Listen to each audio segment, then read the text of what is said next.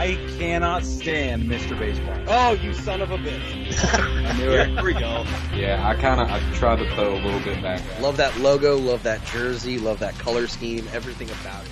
Welcome to episode 84 of the Not Another Sports Podcast. This is home of Sports Talk for the Average Joe. My name is Jason. I'm David.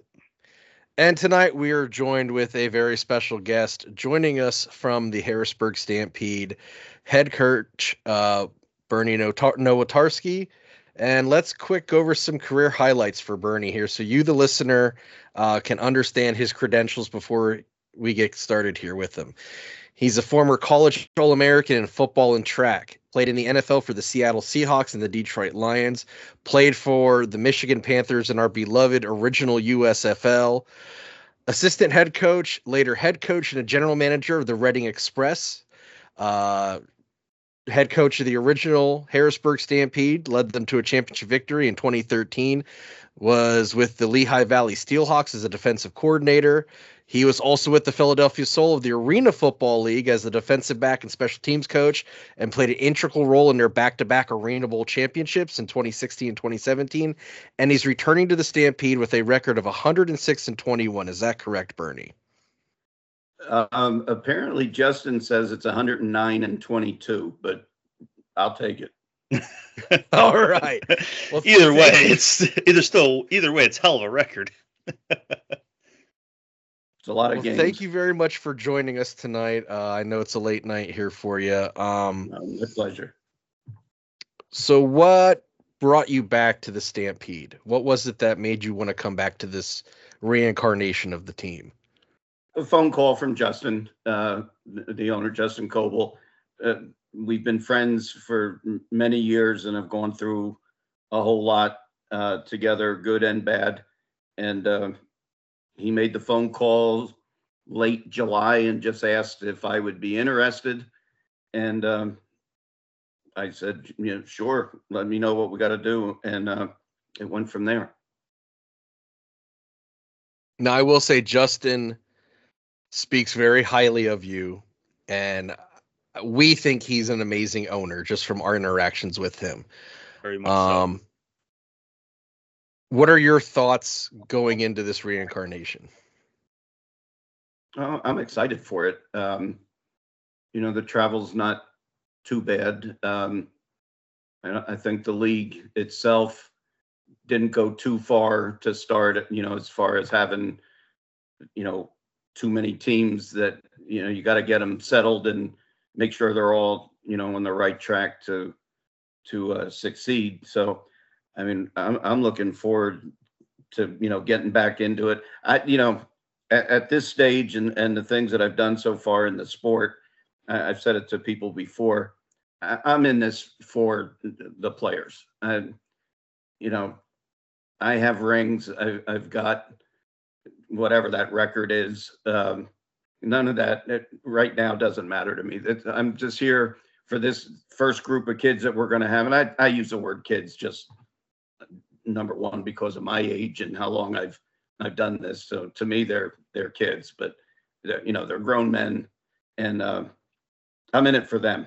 I I personally don't care if anyone pats me on the back, says "Good job, coach." I'll take all the blame if it's a bad thing, uh, but they can have all the glory for the the positive things. I mean, that's um, to me that's that's leadership 101 is is you know taking the hit when things don't go right and pushing and providing guidance for the people you're you're in charge of um that's that's awesome to hear um so i mean I, first off you're talking to two guys who are already all in on on what the stampede is about from our interactions with justin uh we've we've talked about this on the show without anyone from the team being on um, but I love I love that mindset you bring into it. Um, that well, it, comes from him as well. I mean, Justin's awesome at it.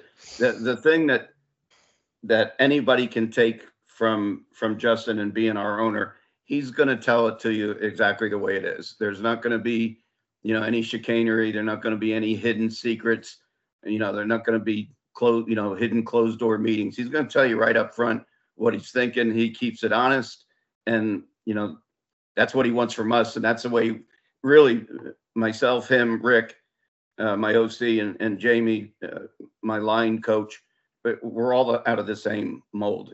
Keep it, keep it straightforward, keep it honest, and keep it loyal. That's what you need for you know open communication goes a long way. Yeah, it's not always easy. It's not always fun.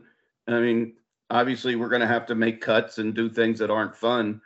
Um, and we have a, a personnel director uh, handling a lot of that with, with Milt.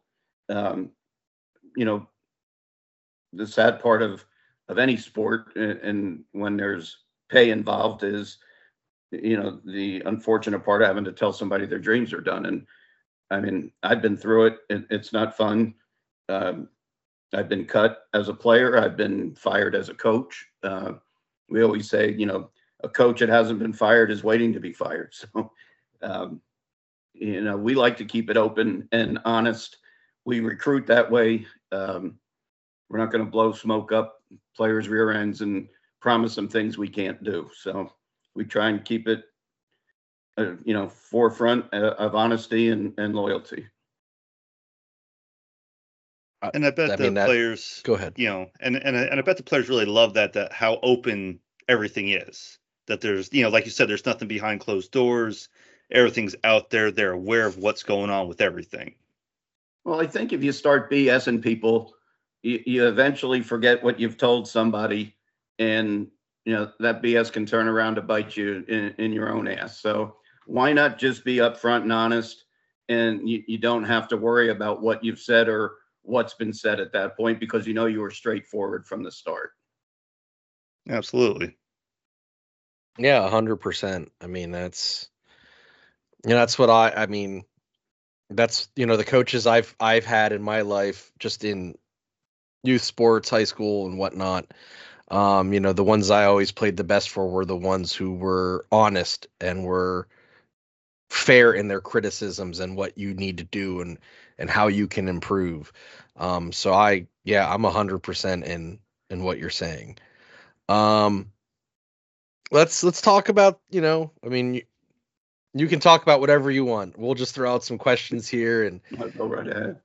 um I'm pretty laid back. I, I, I don't talk much about myself, um, uh, you know, unless you ask a question about it. But you know, I tell my players that the same thing. I, I am, I, I don't know if you guys know it or not, and I, I openly talk about it, and only because I, I think it will help someone down the line. But I was diagnosed with a incurable cancer in 2012, and I, I know my whole perspective on life changed uh, on that date, and it, I, I lightened up on certain things and eased up on certain things. And I, I tell my players though outright, I, I am laid back, but don't take laid back uh, as a sign of weakness or uh, or I'm not going to get on you. I mean, I always tell them if I get to the point where I'm yelling, you you have obviously pushed me too far.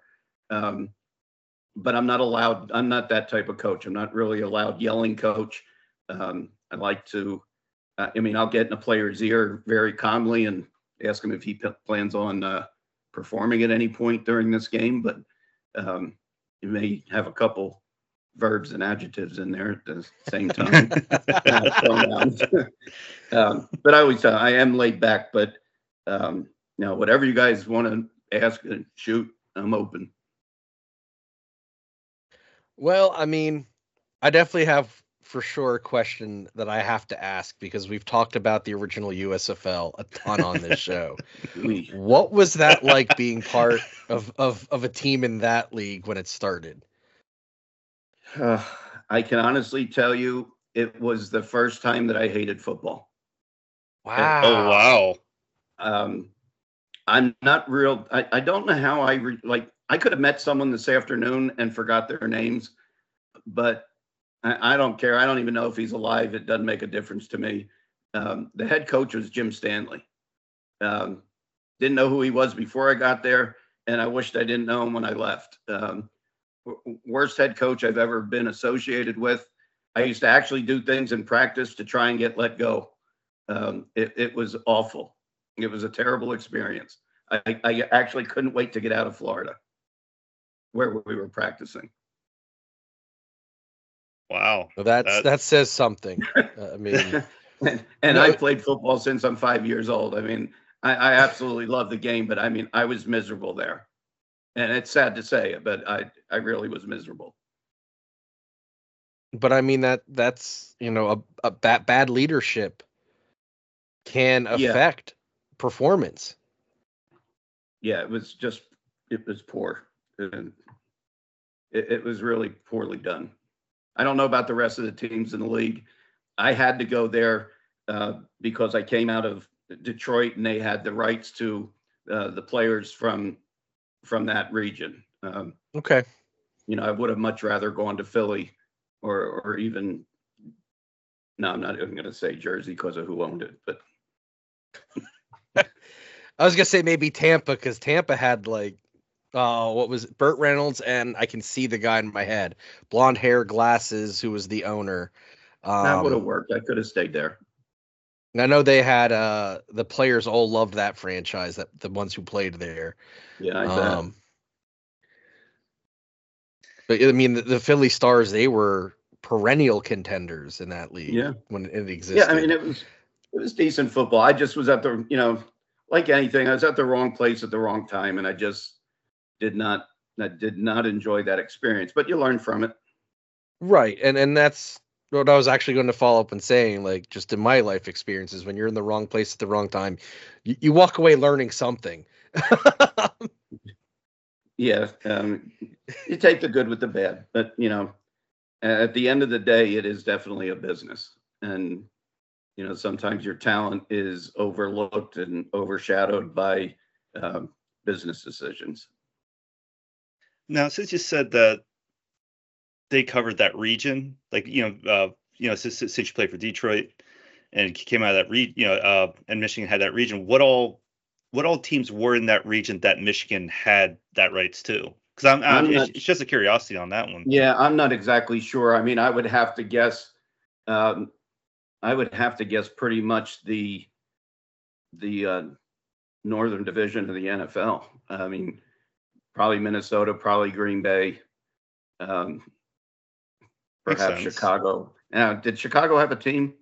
they did, yeah. Yeah, so I wouldn't know Chicago, but I, I I would imagine it would probably the Michigan Minnesota area, but I can't tell you for e- exact regions uh, that they had. All I know is uh, my agent called me and said you got to go to to the Panthers that they have the rights to you.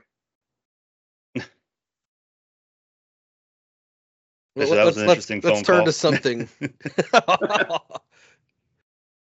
well, let's move on to a little bit more uh, positivity here. You've had quite some success in your career um, with the Express and the original Stampede and the Soul. Um, any interesting stories from your time with with either of those teams? Any of those teams, I Mhm. should say. My lord, I could write a. I've often talked about writing a book, but that would be a couple chapters worth. Um, I mean, first of all, I, I I didn't do anything on my own. I mean, I had great assistance um, at at all, you know, both places for head job. And when I got to the Soul, to have Clint Dolezel and Phil Bogle um, as the other two coaches, with Ron Jaworski and his 13 owners, including Marcus Colson, who was for a time my owner at Harrisburg. Um, you know, they were all great experiences, um, but I didn't do it alone. I mean, that I, I can't think. I don't want to start running names off because I definitely forget people uh, or leave someone out. But um, at all three of those, it, it you know you're surrounded by people that that do the rest and make it happen. Um, story wise, I will tell you, we were at every one of those teams. I mean, constantly practical jokes and busting on each other. I mean, when you're doing a 16, 17, 18 hour bus ride, you you got to come up with something to occupy your time. Um, You I, imagine. I forced I uh, at Harrisburg and and Reading. I forced the players to watch uh, 300, probably about 300 times, um, as we constantly put it on uh, as a movie to watch, and then I would follow that up with with any given Sunday. Um, but practical jokes. I, I know when one time we were playing in West Virginia or somewhere down that way, and we ended up having to stay in a hotel in Kentucky. And we slipped into one of the coach's rooms before he got there and flipped the mattress and the box spring around and remade the bed to look like it was going. And when he ran in, he had a habit of jumping on the bed. So when he jumped on it, he went, went right through the box spring. Oh, Um, yeah, that- um, I remember staying up a little too late one night and um, walking through the drive-through at McDonald's in West Virginia. Um, and they were like, "Where's your car?" And we didn't have one, just the bus. Um, gotta do what you gotta do. That was a that was after a game, so that was a couple cocktails in.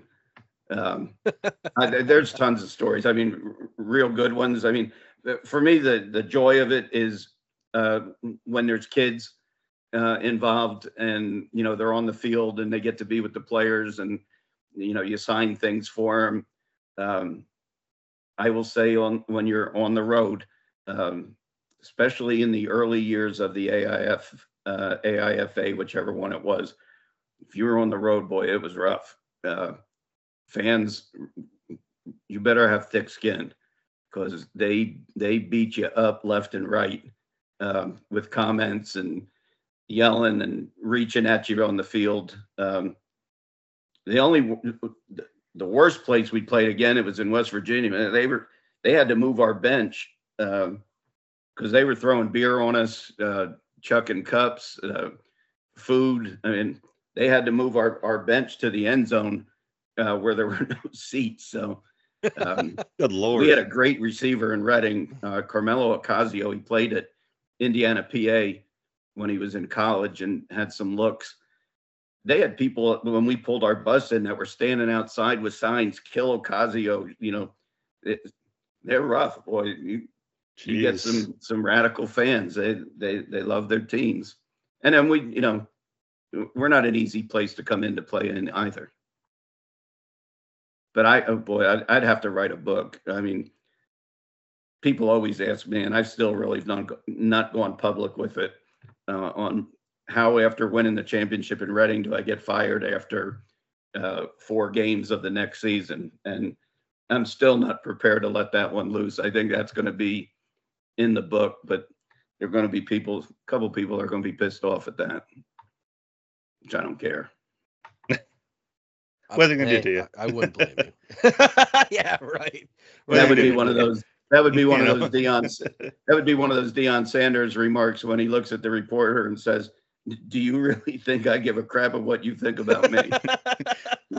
I mean, what are they gonna do? Yeah, it was. Well, that was- well, it- the funny part was I was hired by Harrisburg the next day um, when I got left go from Reading. Um, they actually wanted to leave me go when we went to the championship game out in Wyoming, and I know if we lost, I would have got fired there. Um, but we ended up beating Wyoming in the championship in 09. Uh, it was the first time they had lost in their own building in like three or four years. So I knew they couldn't fire me after that. Then they wanted to fire me in the winter, and I got put into the Pennsylvania uh, Football Hall of Fame. So then they wanted to use that to their to their advertising. Know that we have, you know, a, a Hall of Fame coach, and then they just waited till we got into the season and it ended. But someday I'll I'll let loose on exactly what took place. There was some backstabbing that went on. If you can't read between the lines on that. That's sad to hear. But now, if you do write the book, you have a place to come and promote it. Oh, uh, Yeah. thank you. um, now I gotta say, uh, where my off when I do go into the office, where my office is located, is in the same building as the original Stampede's uh, front office was. Um, so I remember seeing the logos all around. Well, not all around, but where the the headquarters was. I remember seeing the old logo, and they had the thing where you could get the, your uh, your schedule, and that was about it for the old Stampede when they were at Strawberry Square in Harrisburg. Oh yeah, I remember that. Well, I made that. I made that drive every day for almost six, seven years. That when I was there, except for the the brief time, and again, I was hired, fired, and brought back, and then the league ended, and now I'm back for a third time. But yeah, I, I made that drive uh, for almost seven straight years, and would stay up there all day, then practice and drive home at midnight and turn around and do the same thing the next day. I mean, that's commitment. Tough Build my family at that point too. Oh, that's I- I rough. do- I do more fun. Um, I mean, I'm sure it was it was a heck of a drive for you. Now I'm in the north. David and I are both in the northern end of Dauphin County. Um, so we're in the county where the team plays, but like I'm an hour to Harrisburg myself, so I can only imagine what your drive was on a daily basis for the team. Yeah, it depends if I go. I would say I don't know why, but I ended up on 78 all the time. You know, and that's nothing but you know you're dodging trucks. Um, Yes. the whole way through. For sure. Occasionally, I I used to work my way back uh, like 322 to 222. It, Yep. it all depended. I sometimes you just got tired of seeing the same road. Um, that you change up a little, you know, change the scenery a little bit. Um, you know what though? I, I wouldn't trade any of any of the experiences I've had. I, I wouldn't trade it in. They, they've been, you know, the highs, the lows, the the fun, uh, the, the agony, the pain, the, you know, all the things you go through. I, I wouldn't give it up, you know, for the world because, you know, at this level, obviously, you know, no offense to any ownership ever. I mean, you- you're not going to make a million dollars doing this. Um, and again, like I said, I, you know, you can pay me for it, which is, you know, it, it helps, but I'm there for the players. I, this is, this is something I love to do. And it, it's, it, you know, you got to drive, you got to drive. It was nice when we were in Reading. I, I you know, uh, my practice facility was five minutes from my house. Um, got to Harrisburg and that went to an hour and a half. So, you know, you, you got to do what you got to do. And Philly, I lived in, uh, they gave us apartments. I would drive down on a Tuesday morning around four in the morning, go to my office at our practice facility, and then stay in my apartment Tuesday, Wednesday, Thursday, Friday. If we were playing home on Saturday, I would drive home on Friday after a walkthrough. Um, see my kids, uh, take care of the house. And then any of them that wanted to come to the game the next day, we turn around, drive back down and then drive home. I'd be home on Sunday, Monday, and then I'd go back Tuesday. The only change for an away game is probably didn't get back till Saturday night, but you know, I would always get home for two or three days and then had a place to stay. So, you know, each situation's a little different, but uh, it's fun. You know, I, I laugh sometimes. I think about watching the movie A League of Their Own with Spalding running up and down through the aisles of the bus. you know, and that's to me what you know. I had my sons with me a lot of times, and he'd go running down the aisle, and somebody, one of the guys in the back, would yell, "Coach, get Spalding back in his seat." And now that it. now that kid's uh, six three playing football and lacrosse in college. I just watched his game today. He had a three goal, three assist day today. So That's you know, I love watching my Good day. and and play. Yeah, he's, they're they're the highest scoring uh, D three school in the country right now. Oh wow. I'm actually leaving for Buffalo on Wednesday morning. Uh, they're coming. That's the closest they get to to here to Pennsylvania. Uh, they're playing two games up in the Buffalo area on Wednesday and Friday. So I'm actually driving up to Buffalo Wednesday morning and staying there to watch him play two games. Well, and safe then- travels. Yeah. We have that little 10 we have that 10 day break in our s- schedule where we play on one of those god awful nights like a Thursday or Friday and I think out in Iowa somewhere and then we don't play again to the following Saturday. So he has a a Wednesday game that I think I'm going to try and fly out watch a game and fly back the next day, be home for practice and then ready to play on Saturday. So again, you, you do whatever you can at this level to, to try and make sure family's taken care of and that your team's taken care of. Oh yeah, family's important. That's for sure. Yeah, and we tell our players that the same thing. And we had a player that unfortunately messaged us this week that he can't attend ca- uh, camp um, because of a, a situation with his, his mother and an illness. And my first thing to him was, you know, God bless you, and family's always first. You know, we're not going anywhere. Um, things work out. You give us a call, and uh, y- you know we can take it from there. But you don't even have to You know, don't even attempt to apologize to us. Your family is way, way more important. It always comes first. I gotta be honest, I'd play for you at this point. So I mean, because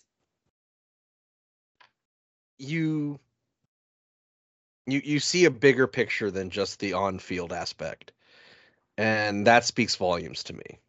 Because a lot of Well- coaches, they just see the field and that's it. They don't see anybody else as a human being, just as a, you're my player and that's all I see you as. You see everything as a realistic. I'm- I still think, you know, I did some high school coaching when I first, you know, sort of stopped playing football. And, you know, to me, I mean, these aren't high school kids, but you're still developing men. And, you know, the game is, is, is fun. And, you know, practice, you know, you, you learn to be on time, you learn discipline, you learn structure. Um, but I think it's our responsibility as coaches to to not only coach but to be mentors and you know build character. I Justin asked me on his show I think two weeks ago, and I had to use it again today um, with somebody. Uh, one of my favorite lines or phrases is that um, a man's true character is shown uh, when faced with adversity. Um, you know, and some people talk a lot but don't do stuff. I don't always talk a lot, and to me, it, to me, it's more important what I do when cameras and microphones aren't on me. Um, I don't change. I'm talking to you guys, I don't change when I'm. If you called me on the phone and, and we were, or we were out having a beer, I, I'd talk the same way. I don't. With me, you get what you see. And again, I think a lot of that changed when I was diagnosed. Um, I just lightened myself up because uh, I can. I was pretty high strung. I, you know, I'm, I'm Polish and Italian, so I'm quite capable of of uh, heating up pretty quick. Um, but yeah, I believe in building these men, uh, building these men's confidence up.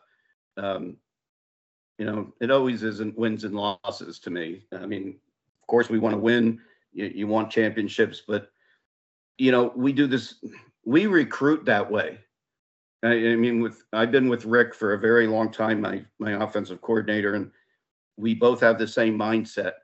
I know over the years since 2005, when I got into the indoor business, I probably have either cut or didn't recruit some of the probably the best players I could have had because of the the, the luggage and baggage that they would have brought. And instead, I my first year, my, my 09 team that won in Reading, we were comprised of almost all D2 and D3 kids. I had 12 kids from Berks County playing on the team that all were PSAC guys. They, they played at, you know, all around the Pennsylvania State Conference. And I was told one time by another team's coach, you can't win with D2 players. I told him he was nuts. Um, and we proved that wrong.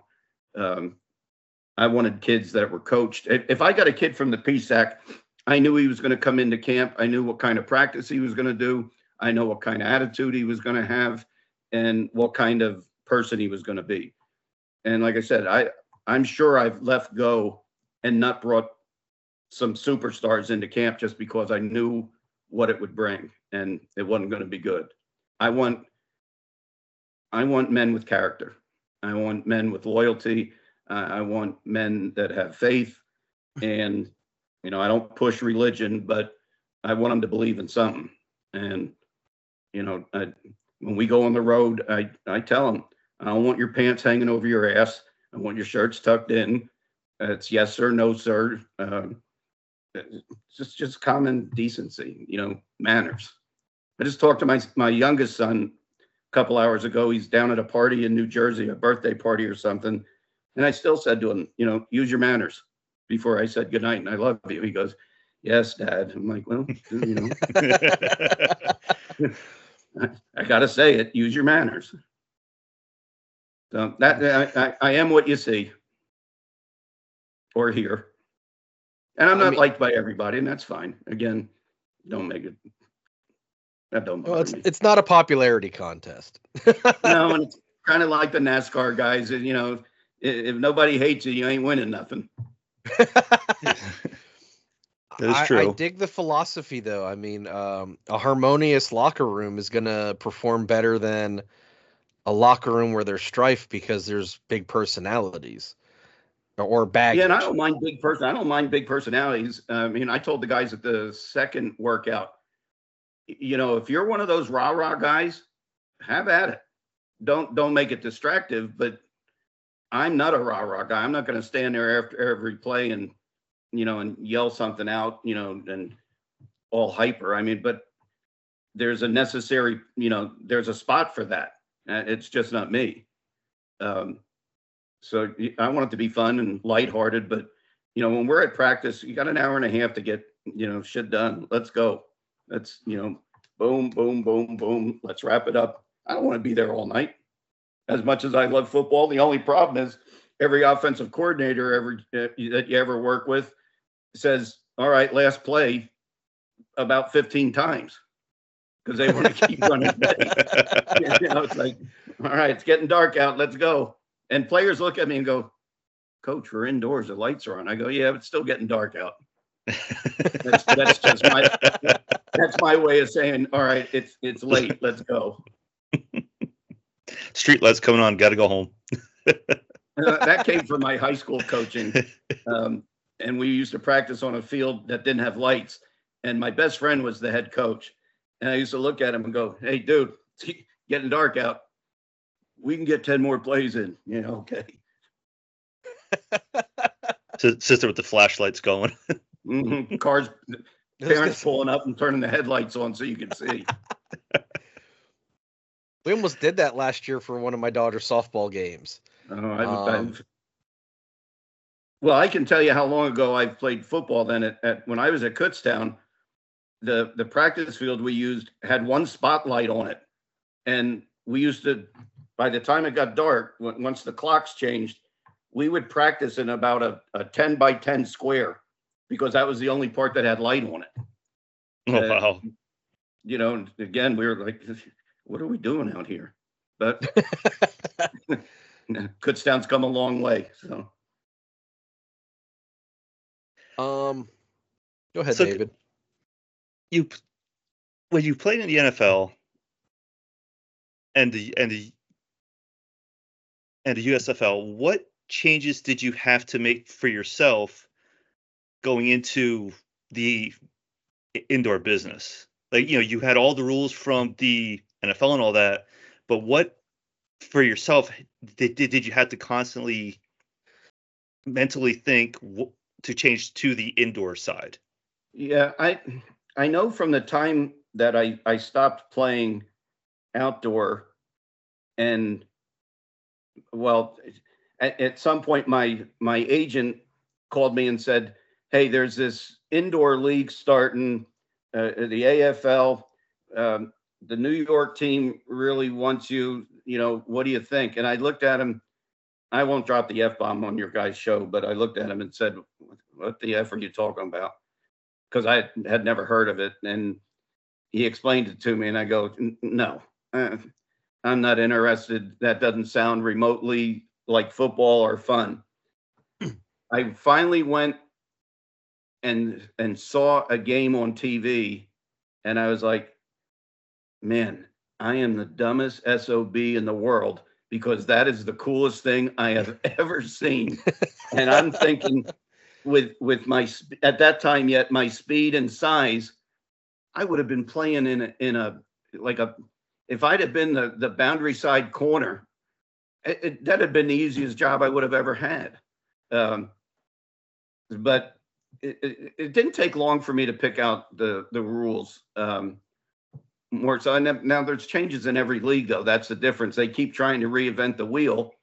Uh, in, in each league, there's always something being done that's different than than the other league. Now, right now, our league is pretty pretty close to original AFL rules, with you know, with a few exceptions like the uh, if you can kick it through the goalpost, you know, in the kickoff, you get two points. That isn't something that that took place in the AFL. Plus, they had the net system that you had to return off the nets and and get out of the end zone. And we still have that. That if you don't, if if if the kick is short and you have to, and you're returning it, if you don't get out of the end zone, it's a point, and then you start your offense on the five. Um, so uh, there's rules that change all the time. Uh, we're pretty much AFL, so it wasn't a real big adjustment, you know, from like I said, if I would have played, I think it would have been a, a, different, you know, a different story because my my adjustment coming out of college, going to the pros, was I mean at, at Kutztown we were taught, um, don't tell anyone you're hurt, you know, just keep playing. Um, so when I got to Seattle, I was, and again now I I ran a, a four three four forty for them so they kept trying to put me to corner. Well, at Kutztown, I was a safety. Um, it, it, going from corner to from safety to corner is really difficult. Going from corner to safety is much easier. Um, and then when I got to Detroit, I was at safety, but that don't get hurt thing kicked in. And that was the year that the owners locked us out and it was the nine week strike. Um, it was down to me, and again, name wise, I I can't you know I don't remember names, but this one I won't forget. Uh, kid named Danny Wagner played at Kansas. He all of a sudden comes up on the last day with a hamstring pull. I don't have a hamstring pull. I get let go, and he stays because in the NFL contract in 1982 you couldn't get left go from camp if you were injured. So when I was being let go, they said the second he steps back on the field, we're going to let him go and bring you back so we have the right numbers. Next day they go on strike for nine weeks. So again, you just sort of, you know, crap happens, but um, you, you know, you do what you can. Uh, Seattle, the most interesting thing, the very first day of actual camp, uh, very first one-on-one uh, that I had to do. And as a corner, I had to cover Steve Largent. Um, he ran an eight yard out. I covered him pretty good, but Zorn threw the ball perfectly to him. He caught it, and I was right there though, so I felt good about that. and I do have my one, my one and only NFL interception in my trophy case. Well, that's awesome. Yeah, that's cool. That's something you really don't want to just you know let loose on that. Here, hold on one second. Ugh.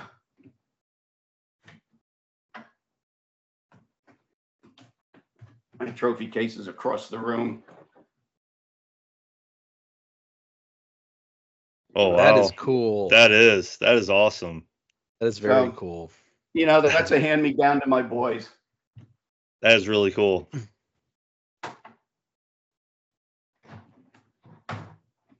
But so I have an interception in every league I ever played in.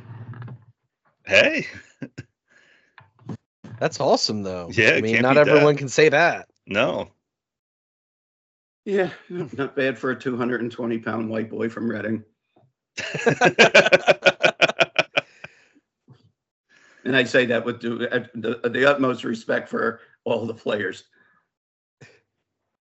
Now, beyond growing the talent, what is the the goal for this inaugural season?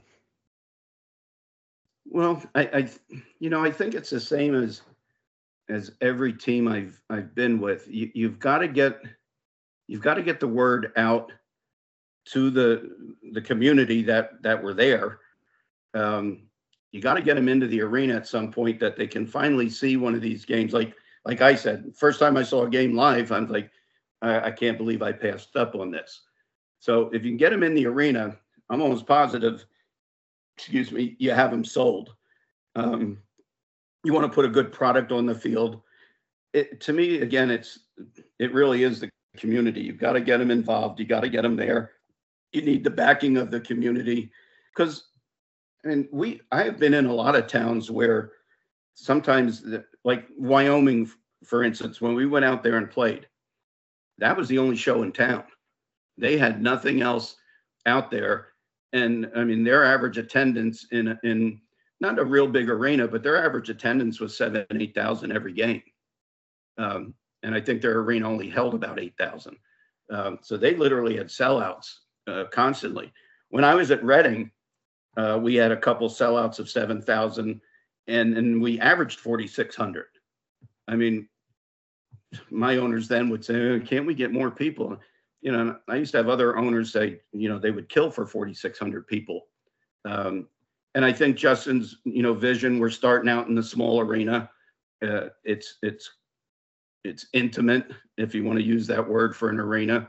It's it's loud, um, and visually, there's no bad seat. Uh, so if you can get people in the arena, I you know I think they get sold on the product, and then we got to get our kids out into the to the the communities and do things you know other than football. I don't care if it's parades going into schools and and reading with kids um, to you know helping out at a baseball game. I, I don't care what it is. Uh, you know go to the library and and and do something with the kids. Andre reed is one of my good friends from from college and he runs a uh, for the boys and girls clubs around the country uh, it's read with read.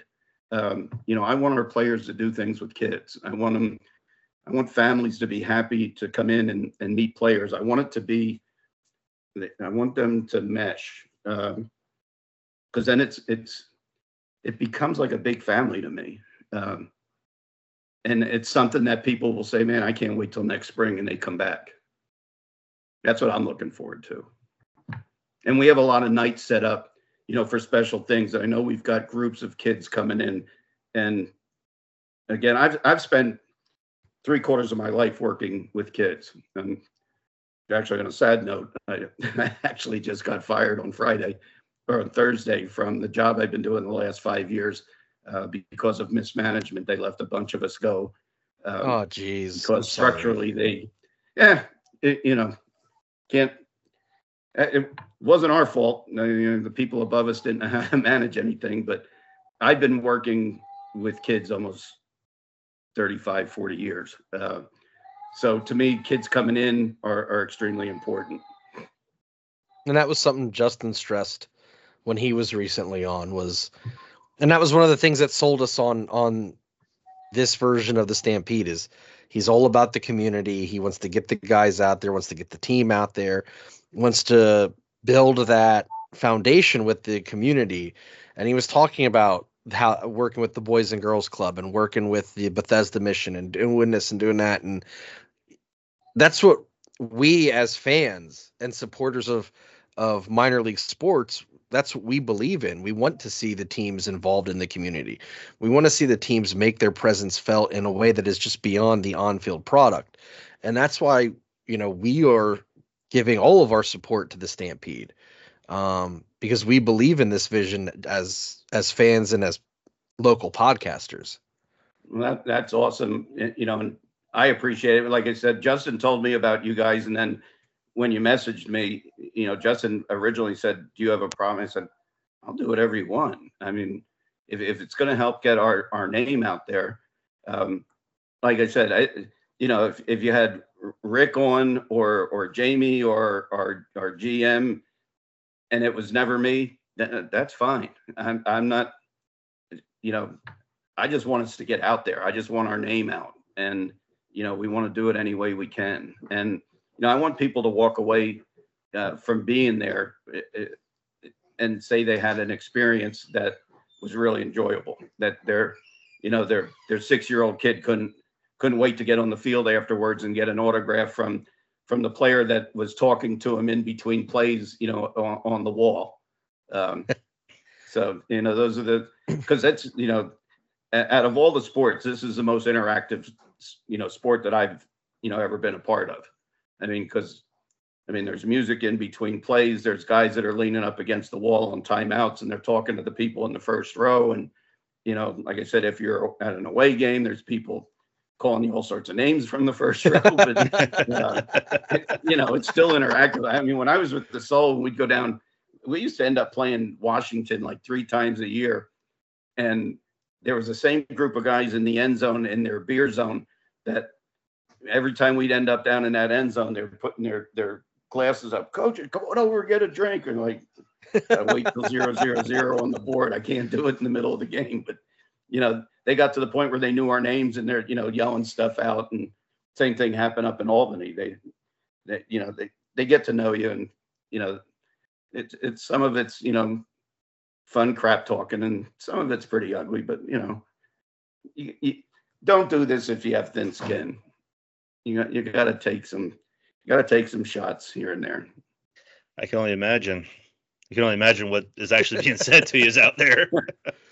The the worst one I ever had. I mean, it it was in that championship game in Wyoming. Uh, obviously, we were the Express, and our logo was a train. And one guy yelled out something like, "I hope," and he used the F word. He said, "I, I hope every one of your effing kids gets run over by that train." And Jeez. That's a little. wow. Wow. I mean, if you want to, you want to get after me, that's fine. But now, now you crossed over a line, and Wow. you know, if if I happen to walk out of the the arena at the end of the night and you're standing there, you may want to call security because it, it's it's going down. Uh, understandable. As Yeah. dead. Understandable. Um, Wow. yeah, And that was one of the worst. That was one of the worst. And like I said, the night in West Virginia, they were tossing everything. I mean, we were coated with beer.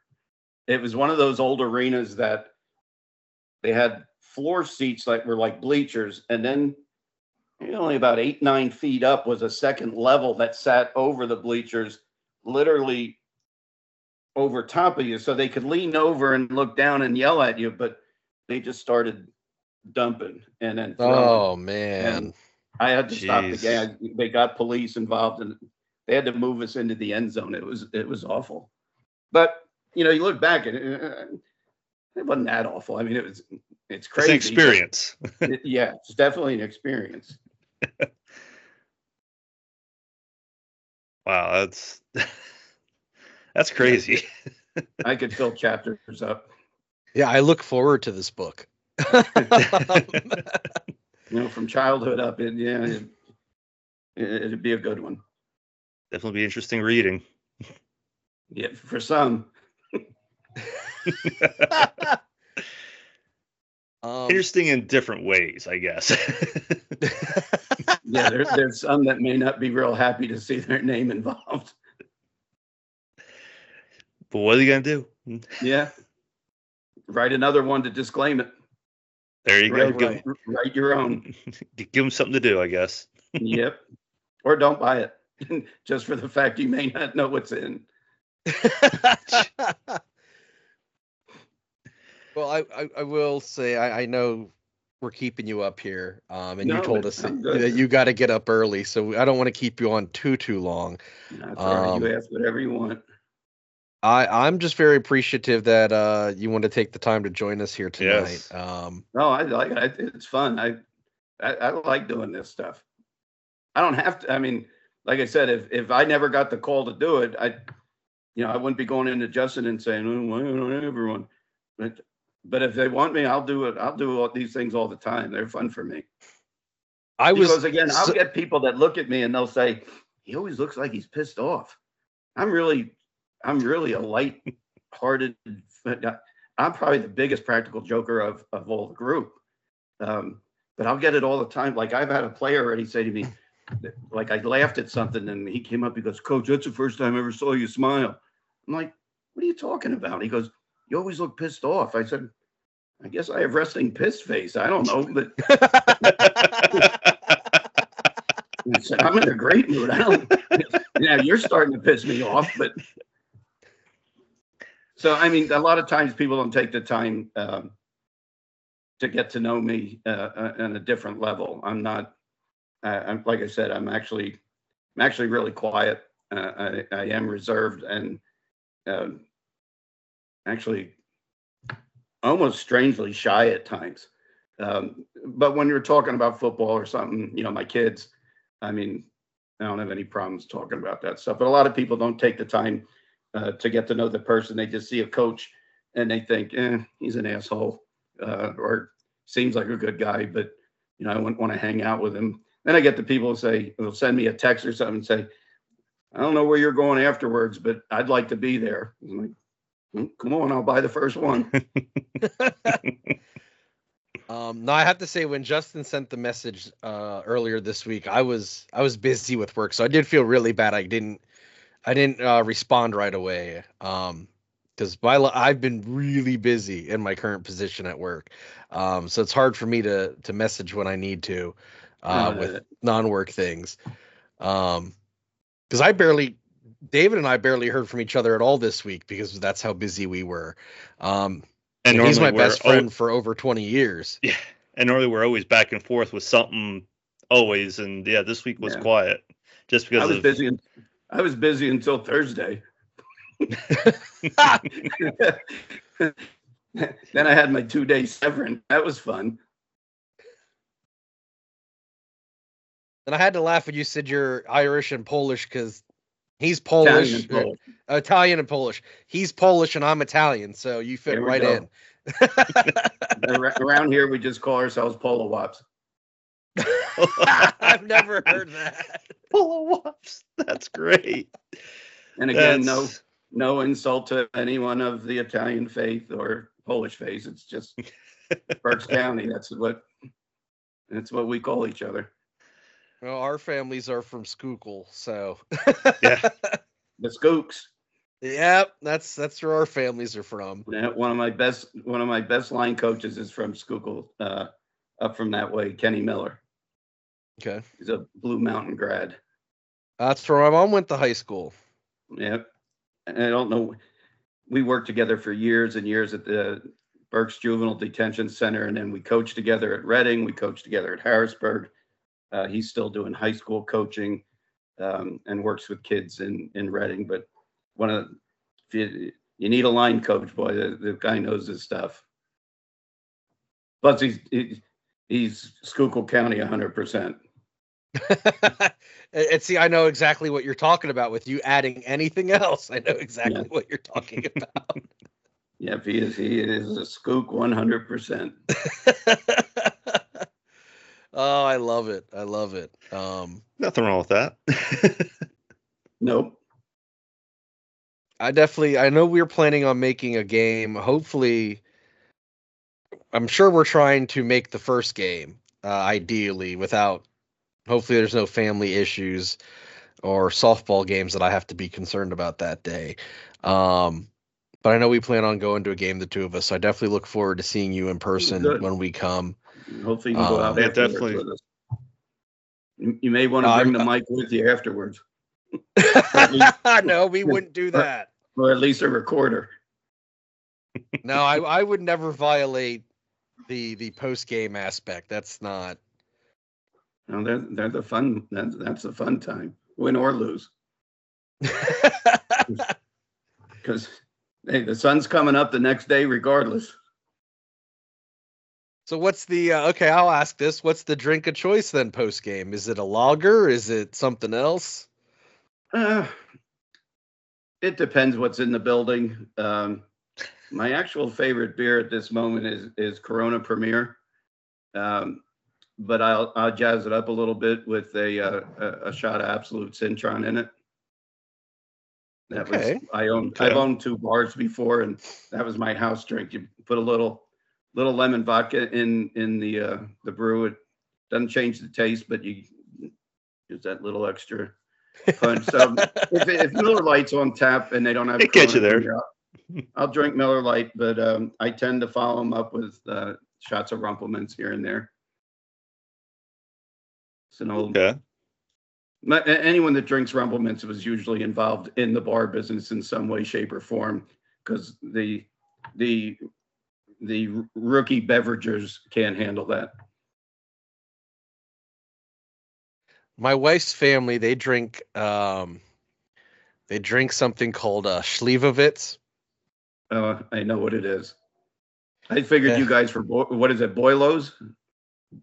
I wanted to make Boilo this this Christmas and I didn't get to, but I wanted to. Yeah. I know that's a Schuylkill County favorite That my old is a neighbor, my old neighbor makes those. With some pierogi and haluchkis. Oh, And pierogies, man, those are dangerous. And There's a reason go why along. I'm, I'm a big guy. I'm a foodie too. I like to cook. I have a smoker, a grill. Um, I, I, I, I keep the, the, the meat flowing around here pretty good. yeah, I'm always I one actually for a wanted to- science experiment. For, I actually wanted to be a, a, a master chef when I was growing up or in high school, uh, but I couldn't find a, uh, a football school that had a master chef program. Okay. So watch my Italian mom and grandmom cook, learned how to do that um, from them. I, uh, you know what? I'll tell you one good story from growing up. Uh, being recruited to go to college, University of Penn uh, came to my school to recruit me. Uh, loved my film, saw my grades. They were okay with them. Um, talked with me, did well, you know, with with the interview, and then they saw my SAT score, and the guy asked me if that was my math score, and I said no, that's that's all of it, and that ended the University of Penn recruiting. But I mean, it, who knows if you'd be here with the Stampede now if you'd gone there. So, I mean, things worked out the way they were supposed to for you. Yeah, yeah, and the second time I took it, it wasn't much better. Com- together combined, it made a decent score. Every time we had to take the SATs, it was on a Saturday morning at six o'clock after we played a Friday night game. Yeah, yeah, that's not going to be good. I just marked C down. C or B. when, when in doubt, C. Yeah, then I found out they only mark you for, or they only grade you for the ones that you actually answer. I should have left them all blank. It would have been a way to do it. I got 400 for my name. That would have been enough. Hell, when taking those tests, my name didn't really fit in there. you should have got extra credit. Yeah, extra credit should've for extra letters. Extra credit, extra letters. Yeah, you go for 800 points. Okay. Sorry, I had a, had my uh, my camera app froze. Uh, I apologize about that. That's all right. I Um, thought you guys were going to hear my grandson coming up the steps crying. Oh, that's that's fine. That's no I have my big four grandkids live with me. Oh, that's cool. Yeah. 13, 11, 2, and 7 months.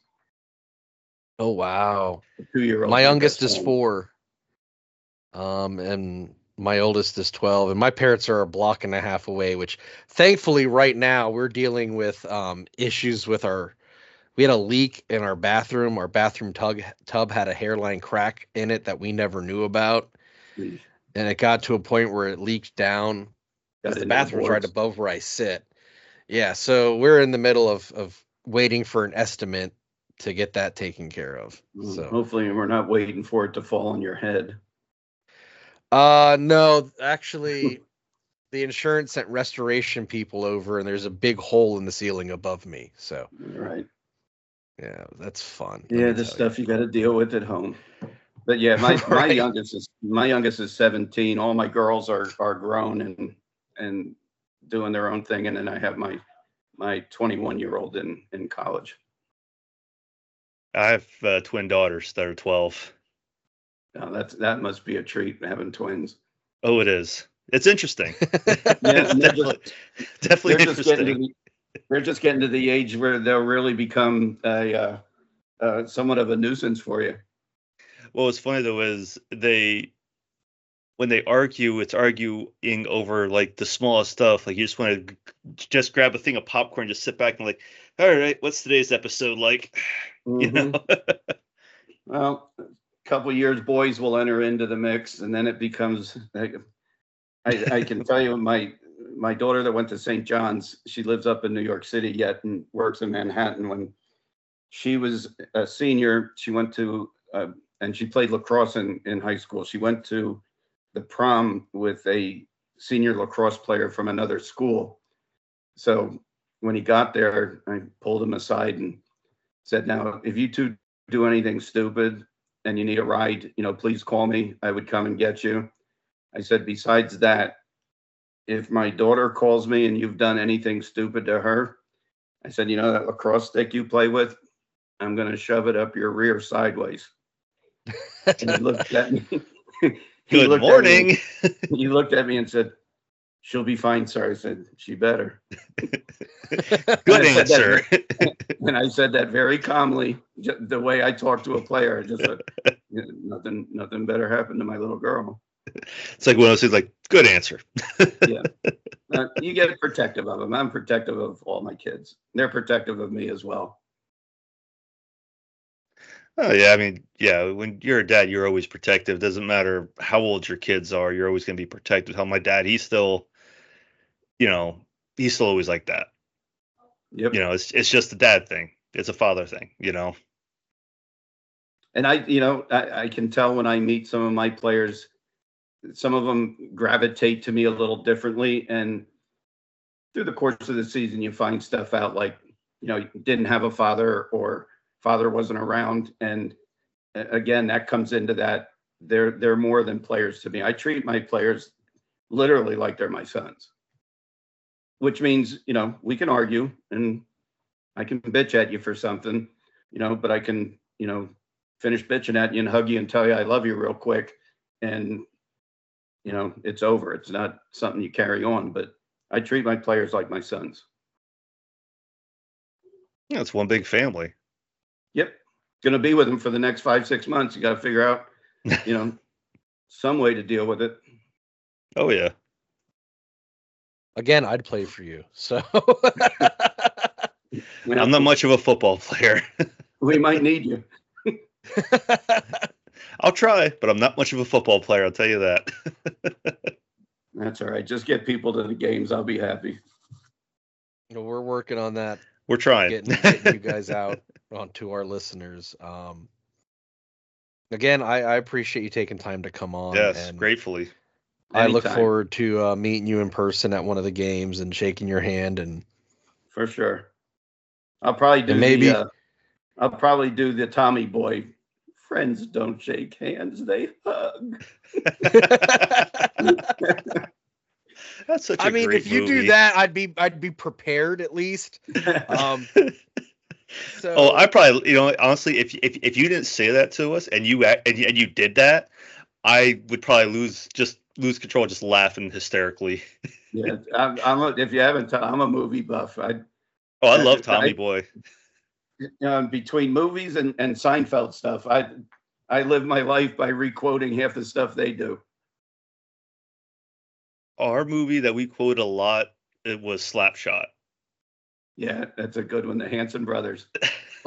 what's funny about you saying slapshot was when when Bernie you were talking about the fans at the other at the other arenas. My first thought was it sounds like slapshot. We, Like- we when I was with Reading, we played in Johnstown in that arena. That's where that was. Oh. Oh, So I mean, the first thing I did when I walked in that arena, I'm like, "Where are the Hanson brothers?" And my guys, you know, my again, kids looked at me like, "The f are you talking about?" I said, "You're telling me you didn't watch Slapshot?" I said, "Now, now you know what movie's coming on the bus next trip." that's such a But great movie. I think that's Yeah. one of those movies that whatever sport you're playing, if you're in a situation similar to that, you're gonna identify with some of it. Oh my god, yeah, that and semi-pro. I've never seen that, but I've heard great things about I've it. seen Uh, I've seen parts of it. I've seen parts of it. It's it's just both of those movies are you know at shots are are at minor league professional sports, and and the stuff you do to survive at it. I told uh, the last time I did an interview, I forget two or three weeks ago, someone said, "What was the weirdest thing that you've ever done with indoor football?"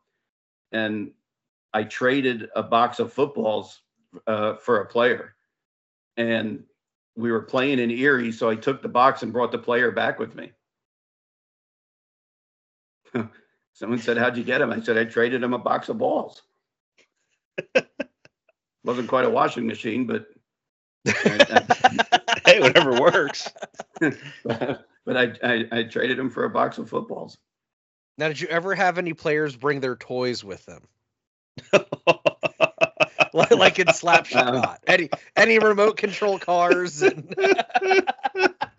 No, un- unfortunately, unfortunately, the, the the times have changed. The point, the only thing these kids bring with them are is their their game, their game units, their controllers and PS to 48. I don't know, whatever those things are. I don't play video games. The only But, you video know- game I play on my iPad is uh, uh, Golf Clash. Oh, I've played that. That's fun. I'm not even gonna lie about it. I like that.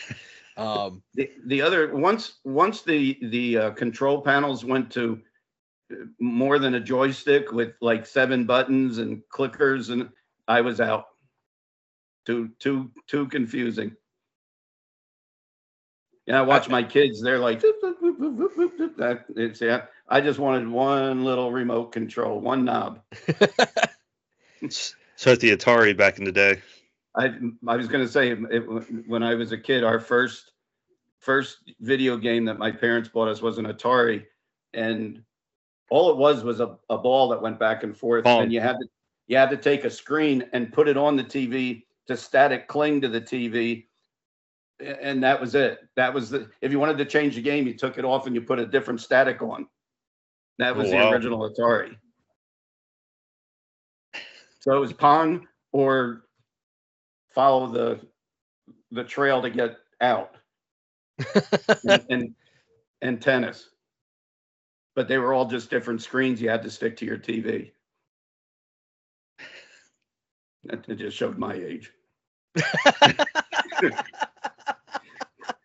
I just turned 64 last week, so uh, my dad turns that in October this year. yeah, God bless them. That's funny. and my my uh, it doesn't matter. She doesn't listen to this anyway. My mom's not entirely thrilled that he's going to be coaching basketball again next year. So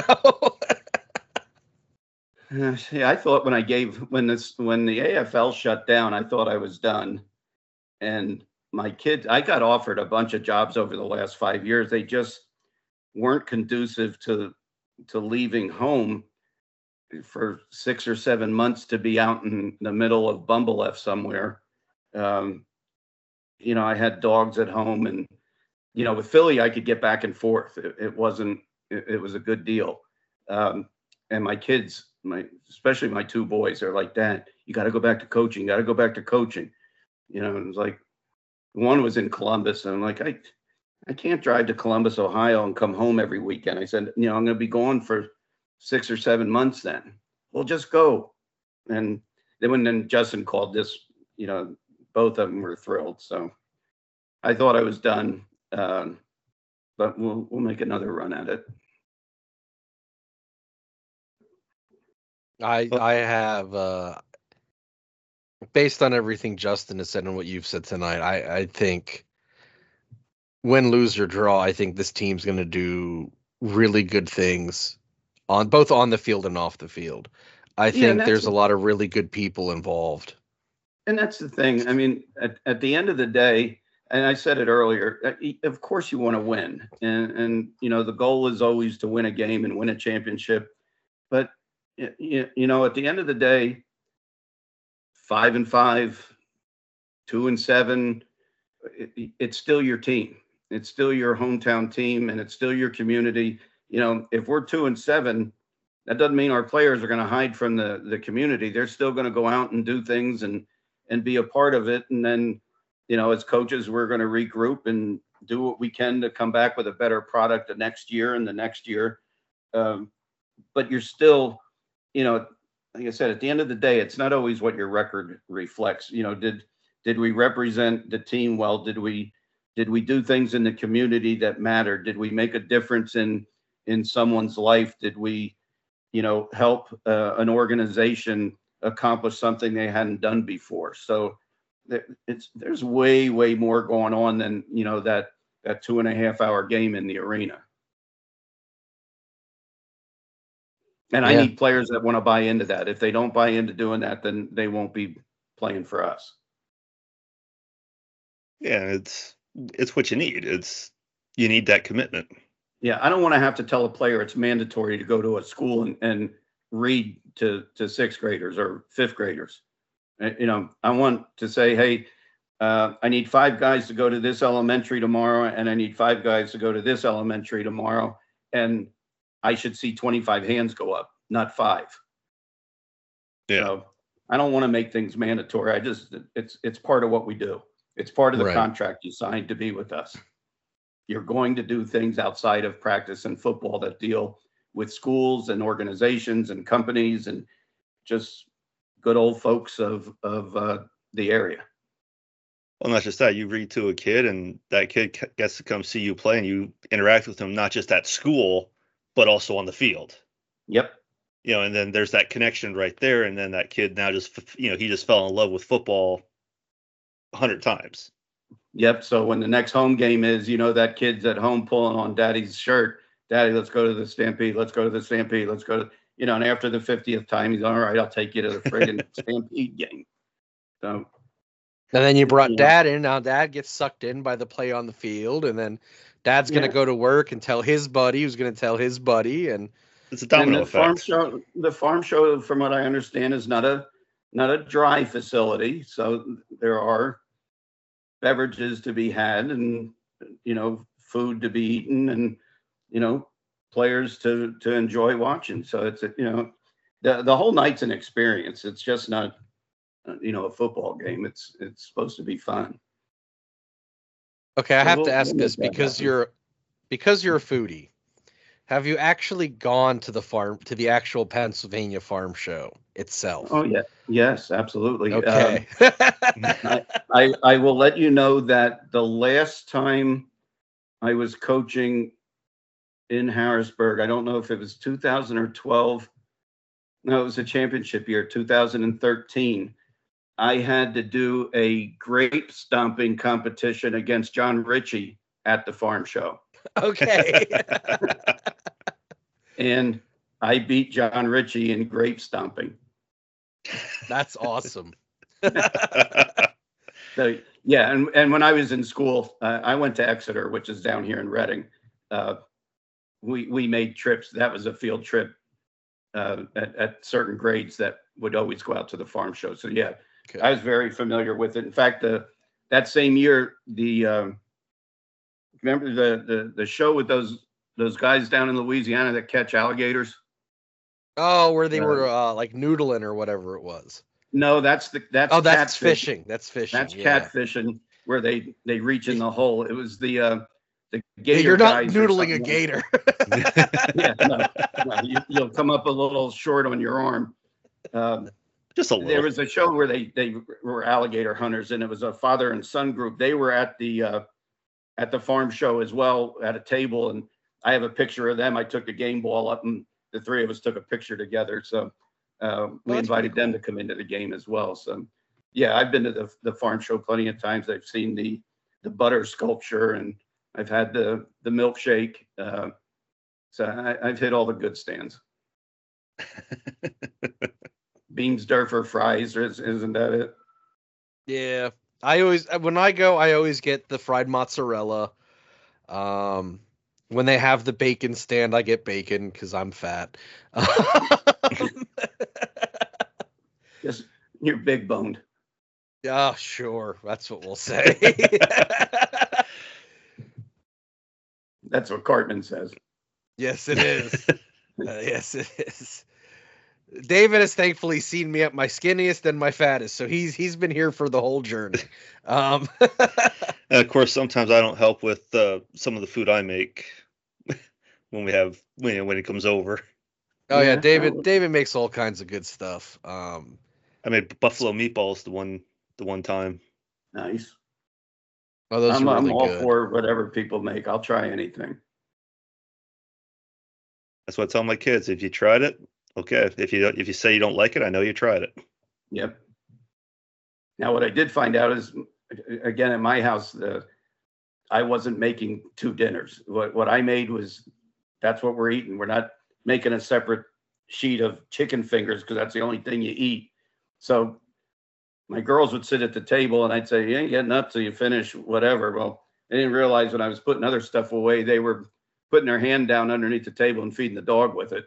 So I'd go back and their plate was empty. I'd, okay, girls, good job.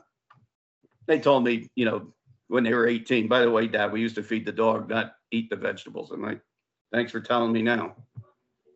well, that explains why the farts were so smelly from the dog. That's Mhm.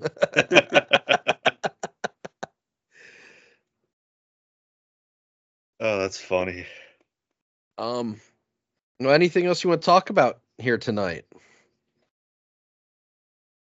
Uh, You wouldn't like my, my political talk, so we'll stay away from that. We do keep this pretty political free. Actually, this is this is uh, a reprieve from everyone. From that is how we look at our Absolutely. show. That, that, that can, that can strain people all sorts of different ways. Yeah, I hate politics, so it's one of those things where we just try to stay away because th- that's what you hear in the news. So we just try I to, understand. I, I know, wouldn't bring up politics.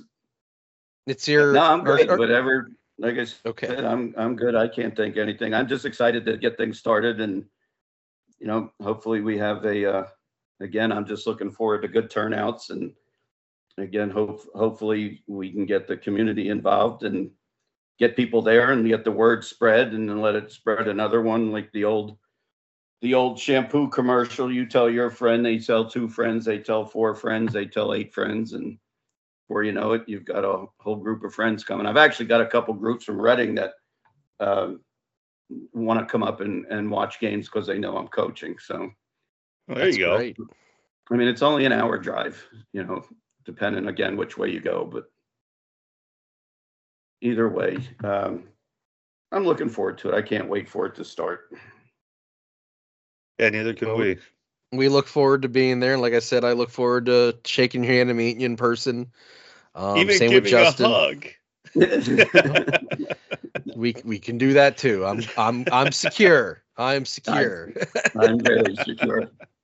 um, but thank you, Bernie, for taking some time out of your No personal problem. life to Any- talk Yes, to thank us. you. Thank you so much. Absolutely anytime.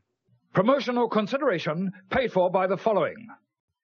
For listeners of the Not Another Sports podcast, if you visit fansidea.com and use the code NASPOD, N A S P O D at checkout, you will get 10% off your order. Fansidea.com is the place to go for custom made jerseys, hoodies, shirts, and all kinds of other gear. The perfect product, perfect stitching, perfect sublimation, perfect embroidery, 100% handmade and delivered on time. That's certainty, and it's their promise to you. Again, use the code NASPOD at checkout for 10% off your order at fansidea.com.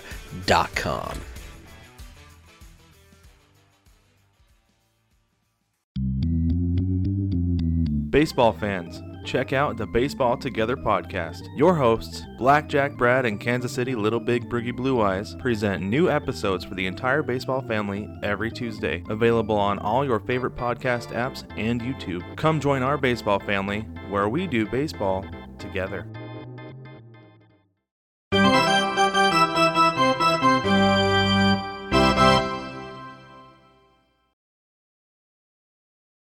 All right, welcome back to the show. Um, we hope you enjoyed that interview with uh, with Bernie from the uh, the head coach of the Harrisburg Stampede. I I enjoy his philosophy on on on coaching and life. Um, I love that he he sees more than just one aspect of the game. He sees the whole thing. He sees the person. He sees the player. Um, He's you know, I wasn't kidding when I said I would play. Not that, not that I mean I literally would go on the field and play for him right now, but like he is someone who, as a, as a former athlete, we can say, I guess you can say, um, he is someone I think I would learn from, no matter what the sport would be, just based on his philosophies as a coach. Um, I think and and he shares the same mindset that that Justin does. Um, making everything community based and not just team, just community. Not just right. what they, uh, you know, expanding all out. I mean, he has the look of of of not just player coach of but player coach community. Which And I not, would a- say- which not a lot of coaches have. They just have okay, let's just we're you know I'm the coach, you're the player, here we are.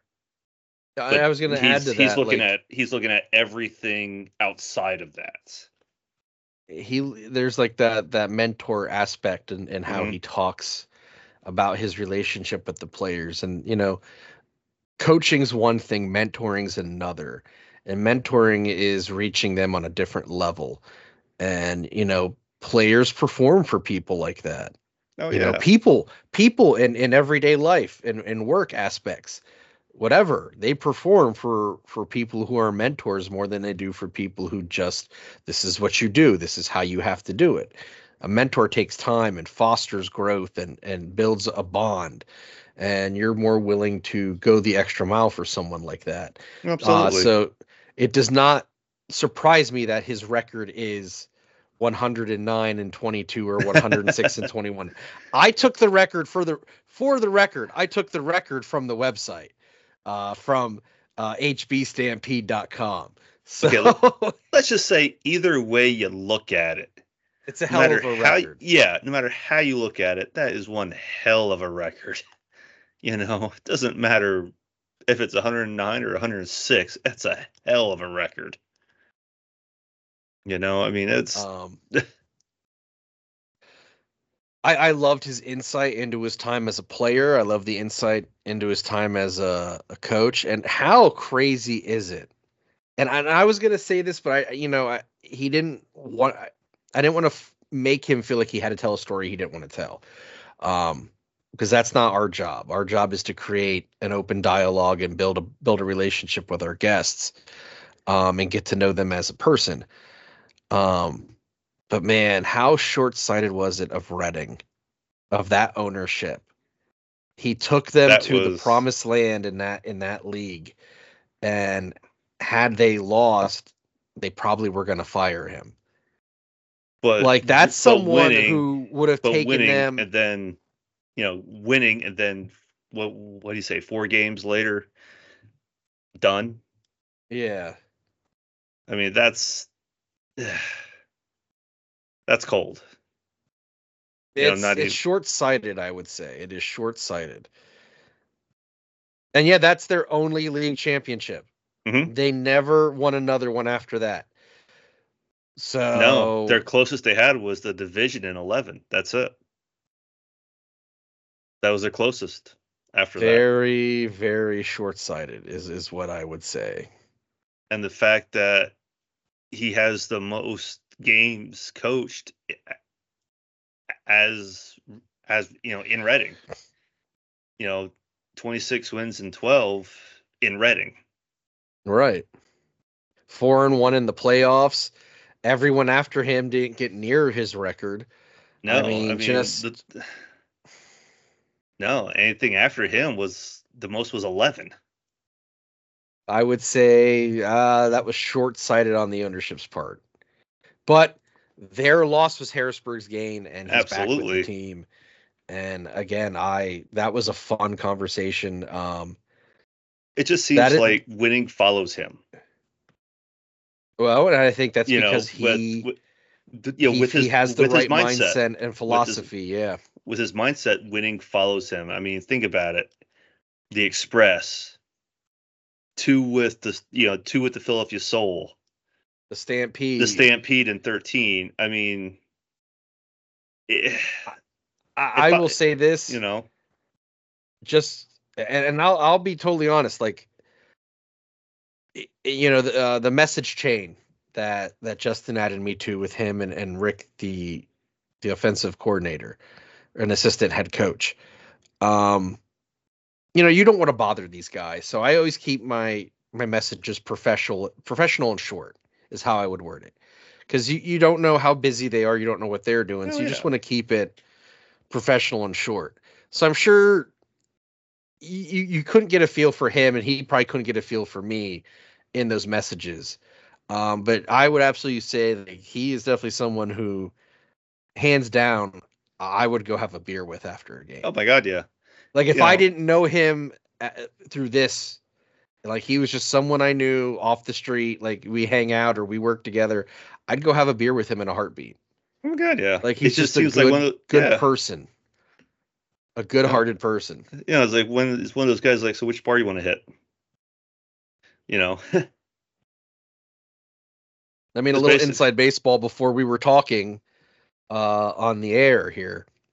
He was talking about with us about hanging out at the, the local fire hall where he lives and and having a few last night. Like that's, you know, our buddy Dave is is the chief in Williamstown. Um, cheap plug. He also hosts the twenty two sixteen podcast, um, which you can find wherever you get your podcasts. Um, but I've gone to the Williamstown Fire Hall a few times now since he's been chief, and just him and I hung out for you know a night or something, just to you know mellow out or get our minds off of something. Um, I can't remember the last time I was there.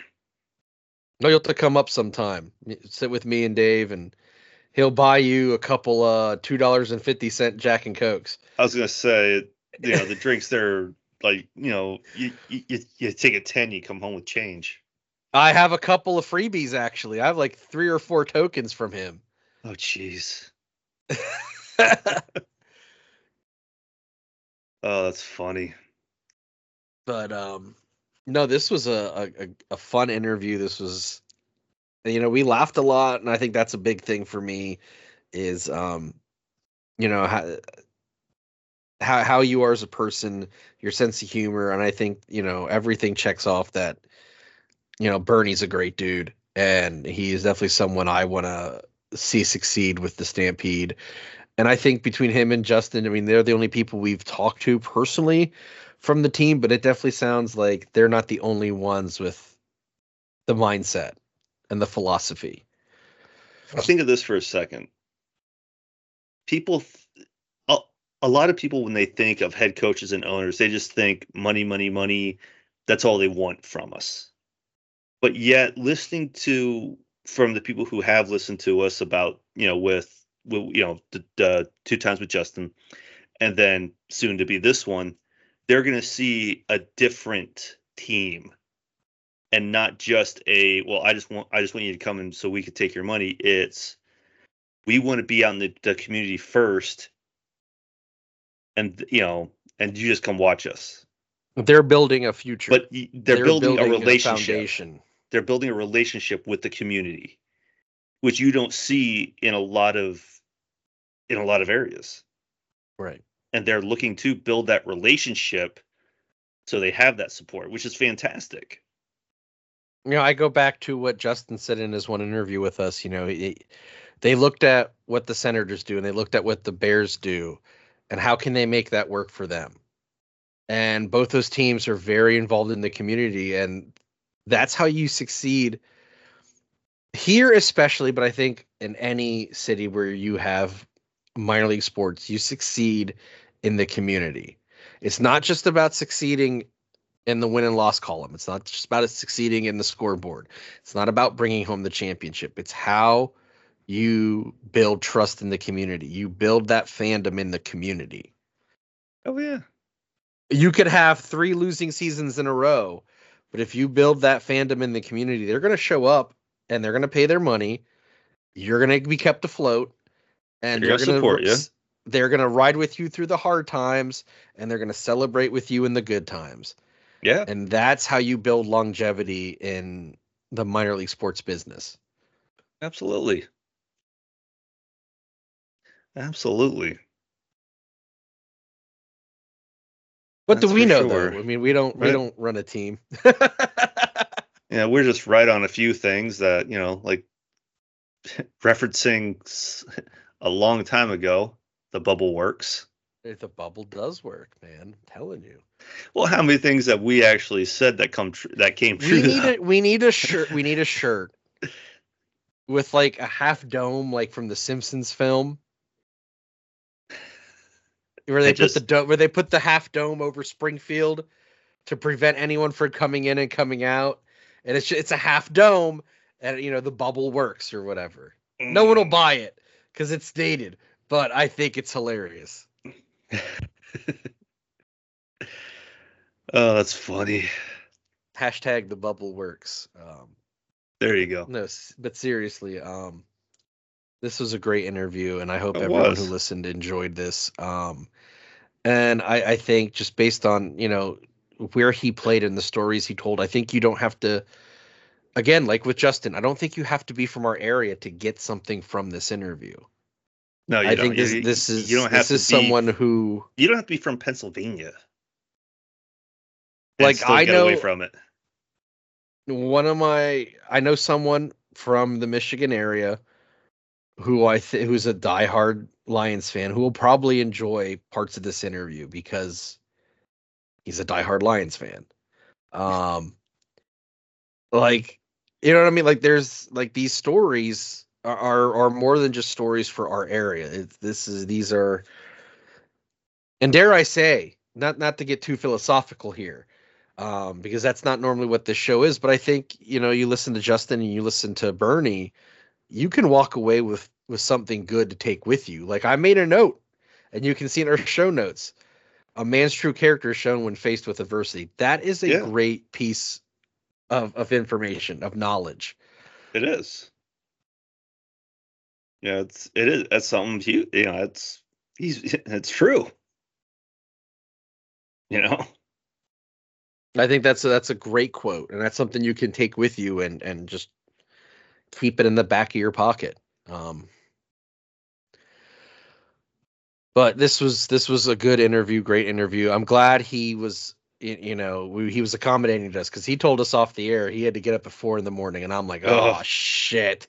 I'm Yeah. like, oh man, I don't want to like, you know, he's doing us the solid by coming on. So yes that's why I said to him, I go, I don't, I don't want to keep you on too long, so I know you have to Yeah. do this tomorrow at like a ridiculous time.